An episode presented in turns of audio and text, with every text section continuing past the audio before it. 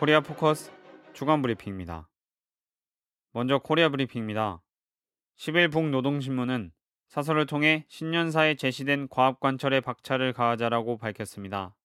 신문은 신년사에 강성국가 건설투쟁에서 달성해야 할 목표와 과업들이 명확히 제시되어 있으며 그 실현을 위한 원칙적 문제들과 방도들이 환히 밝혀져 있다며 신년사는 우리 군대와 인민에게 천백 배의 힘과 용기를 안겨주는 고무적 기치라고 밝혔습니다. 이어 지난 상반년 기간 우리 조국 땅에서는 경이적인 사변들과 자랑찬 성과들이 이룩됐다며 올해 상반년의 투쟁 과정에 우리 군대와 인민의 불타는 충정과 애국적 헌신성이 높이 발휘됐다고 전했습니다. 특히 마식령 스키장 건설장에서 이십일 세기의 새로운 일당백 공격 속도 창조의 열풍이 세차게 일어나고 세포등판 개간전투장과 청천강 계단식 발전소 건설장, 고산 과수농장 능력 확장 공사장을 비롯한 대고조 전투장들에서 제이, 제삼의 마식령 속도를 창조하기 위한 투쟁이 힘있게 벌어지고 있다고 설명했습니다.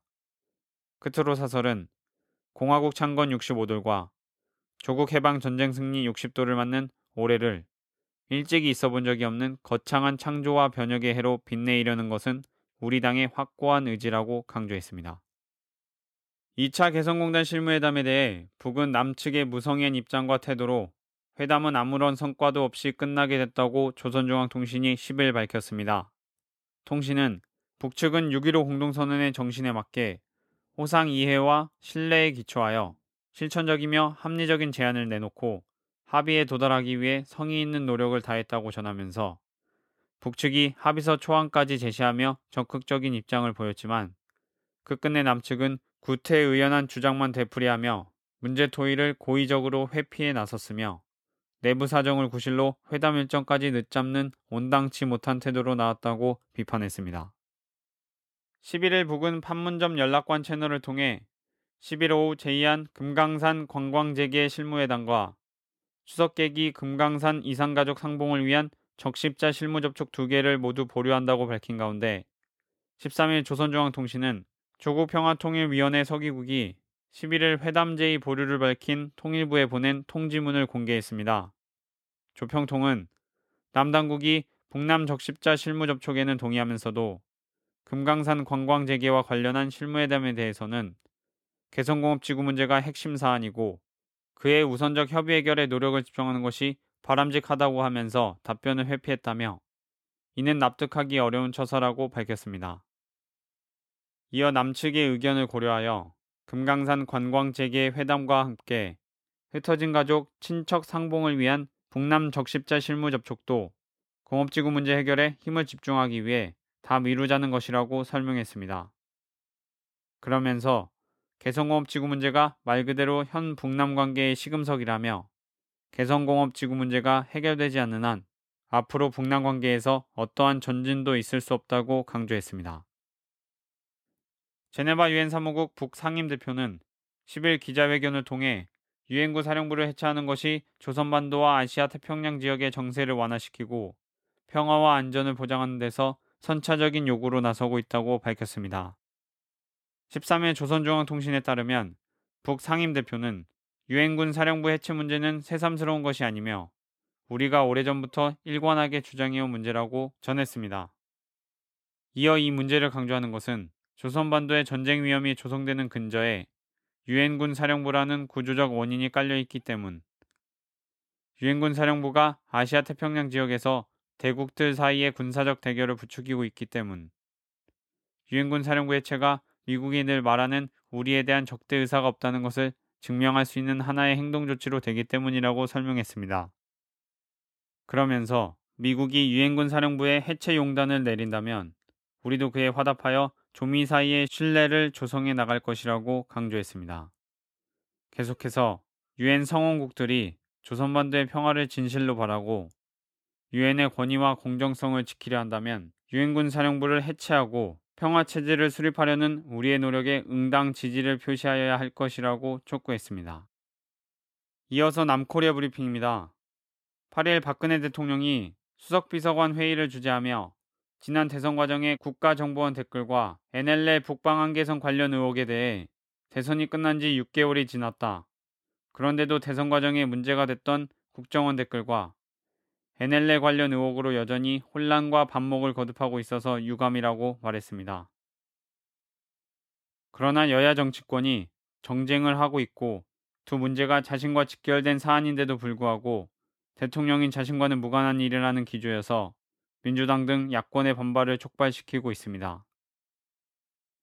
한편 민주당 문재인 의원은 구일 오전 민주당 부산시당에서 열린 상무위원회의에서 국정원의 개입으로 지난번 대선이 불공정하게 치러진 만큼 이 부분에 대한 박 대통령의 해명이 있어야 한다며 국정원의 대선 개입과 대화록 불법 유출로 지난번 대선이 대단히 불공정하게 치러진 점, 그리고 그 혜택을 박근혜 대통령이 받았고 대통령 자신이 악용하기도 했던 그런 점에 대해서는 일체 언급이 없다고 말했습니다.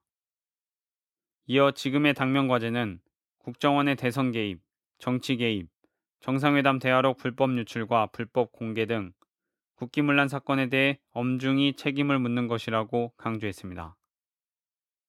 십일 국가정보원이 이천칠 년 남북 순회회담 당시 노무현 전 대통령의 엔엘엘 발언에 대해 휴전선 포기가 분명한 것 같다는 성명을 내놓은 가운데 진보정의당 노회찬 공동대표가 십일 일 정보원을 곱비 풀린 도사견이라고 비난했습니다. 노 공동대표는 이날 오전 티비 프로그램 전화 인터뷰 통화에서 국정원이 본분을 망각하고 대한민국의 국정체계와 헌정체계에 대한 심대한 도발을 했다며 국회에서 여야가 합의해 진위를 확인하는 절차를 밟고 있는데 국정원이 공개된 내용을 왜곡하는 일방적인 해석을 공식 입장이라는 이름으로 내놨다. 곱비 풀린 도사견이 길거리를 활보하는 상황이 돼버렸다고 현 상황을 설명했습니다. 민주당 전병헌 원내대표는 십일 일 국방부의 정례 브리핑에 대해 꼴뚜기가 뛰니까 망둥이도 뛴다는 말이 있지만 국방부의 노무현 대통령의 엔엘엘 포기 발언의 가세는 정신나간 국정원에 이은 넉나간 국방부를 자임한 것이라고 비난했습니다. 김한길 대표도 십이 일 고위정책회의에서 여당과 국정원과 국방부가 일제히 엔엘엘 포기가 맞다고 나섰는데 제정신이 아닌 것처럼 보인다며 국정원과 군을 정치의 한가운데 동원하는 것이 박근혜 대통령식의 국정운영인가 아니면 국정원과 군이 대통령의 통제 밖에 있는 것인가, 전자라면 시대의 퇴행이고 후자라면 국가적으로 불행한 사태라고 규탄했습니다. 홍익표 원내대변인은 십일 일 국회 브리핑에서 만주국의 귀태 박정희와 기시노부스케의 후손들이 아이러니하게도 한국과 일본의 정상으로 있다며 아베 총리는 일본 군국주의 부활을 외치고 있고 박 대통령은 유신공화국을 꿈꾸고 있는 것 같다고 말했습니다. 도둑이 재발절인 듯 청와대와 새누리당은 이 발언이 현 정권에 대한 정통성 부정이라고 스스로 지적하고 나섰습니다. 이십일 세기 민족일보는 칼럼을 통해 박근혜 대통령이 정통성을 운운한다면 멀리 한국의 정통성을 떠나 군사 파쇼 통치 삼십 년을 떠나 남코리아 역대 대선들의 온갖 부정들을 떠나 지난 대선에서의 정보원 개입 여론 조작만으로도 박 정부의 정통성은 사라진다고 지적했습니다. 미디어 오늘은 귀태를 정통성 부정으로 새누리당의 오버액션이라는 기사에서 주목할 대목은 새누리당이 홍익표 의원의 발언과 민주당 일각에서 나오는 대선 불복 관련 발언을 엮고 있다는 점이라며 새누리당이 이를 바탕으로 국정원 선거 개입 사건의 확산을 막고 엔엘엘 대화록 공개에 대한 역풍을 차단하겠다는 의도 아니냐는 지적이 나오고 있다라고 밝혔습니다. 쌍용자동차의 대규모 정리 해고의 근거가 된 회계감사조서가 조작됐다는 의혹에 이어 금융감독원이 이를 은폐했다는 의혹이 제기됐습니다. 진보정의당 심상정, 민주당 민병준, 김기준 의원은 구일 국회에서 기자회견을 열어 안진 회계법인이 금융감독원에 제출했다고 주장하는 쌍용차 회계감사 최종 조사와 관련 정리해고의 근거가 된 오천백칠십칠억 원 손상차손의 근거가 될 수 없는 조작된 괴문서라며 이를 감리한 금융감독원은 의도적으로 회계 조작을 은폐했다고 폭로했습니다. 의원들은 소위 최종조서가 현금 지출고 정비를 과다 책정해 유형자산 손상차손을 증가시켰지만 실제 조서에는 차종별 현금 지출 고정비에 대한 계산 근거가 존재하지 않는 점, 차종별 유형자산 사용가치의 계상 수치와 근거 수치가 일치하지 않는 점, 연결조서의 부재 등을 그 이유로 들었습니다. 참여연대, 한국진보연대 등 이백구 개 시민사회단체로 구성된 국가정보원 대응 시국회의는 십삼 일 서울광장에서 국정원 대선 개입 규탄 범국민 촛불 집회를 열었습니다. 일 일 팔 일에 이어 세 번째로 열린 이날 집회는 이만 삼천 명이 참석했습니다. 참가자들은 정보원이 개혁을 주문받은 다음 날에도 엔엘의 대화록 공개에 대한 추가 입장 발표를 하는 등 정치 개입을 지속하고 있다며 정보원이 정치에 개입한 과정을 철저히 밝히고 개혁해야 한다고 주장했습니다. 이어 남재준 정보원장을 즉각 해임하고 철저한 국정조사를 즉각 실시하라며 정보원의 철저한 개혁과 국정조사에 신속하게 착수해야 한다고 강조했습니다. 끝으로 국제브리핑입니다. 미국 워싱턴포스트가 현지 시각 칠 일 헤드라인에 오른 정보 요원들이라는 제목의 서울발 국제면 기사에서 남코리아 정보기관이 정치적 논쟁을 이끌고 있다며 남코리아의 정보기관은 정치적 앞잡이가 됐다고 표현했습니다.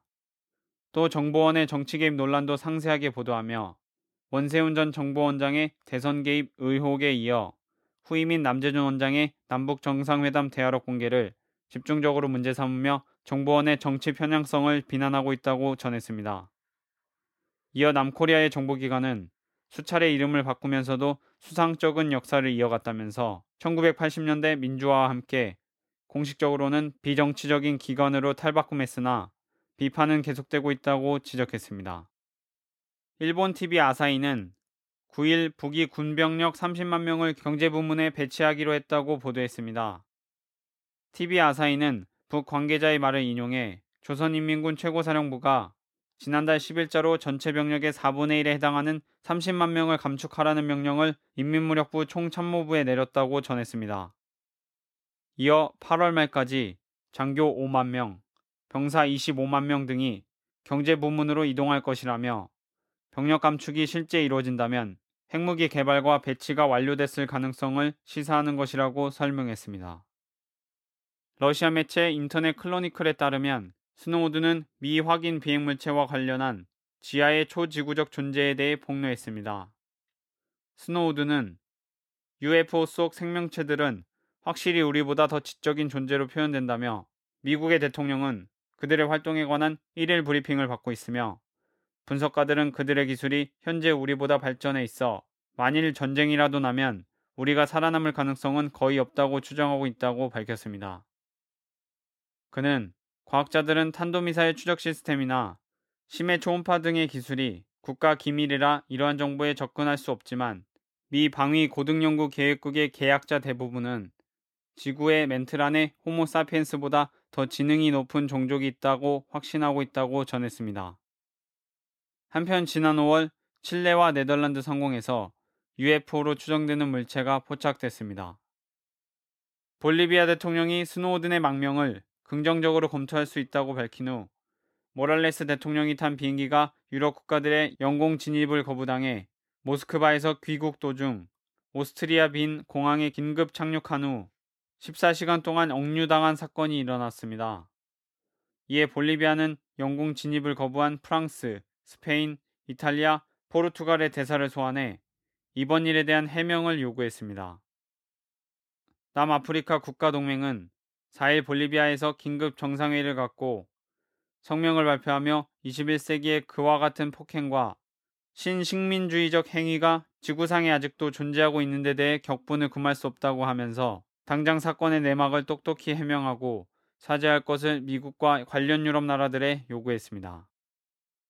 유럽의회 에나 로스바우 코리아반도 관계대표단 부단장의 마뉴엘 베르로지아 정책자문은 코리아반도 관계대표단이 중국을 거쳐 십오 일 북코리아에 도착한다고 전했습니다. 유럽의회 코리아반도 관계대표단이 십오 일 방북해 유럽연합과 북코리아 간의 정책 현황을 논의할 것이라고 유럽의회 관계자가 십이 일 자유아시아 방송에서 밝혔습니다. 이런 방북은 인권 개선, 남북한 관계 개선, 핵 문제 등 광범위한 정책 현안을 논의할 것으로 전망되고 있습니다. 대표단은 귀국에 앞서 십구 일 남코리아를 방문해 국회의원들과 만남을 갖고 코리아 문제를 논의할 예정입니다. 코리아 포커스 주간 브리핑이었습니다.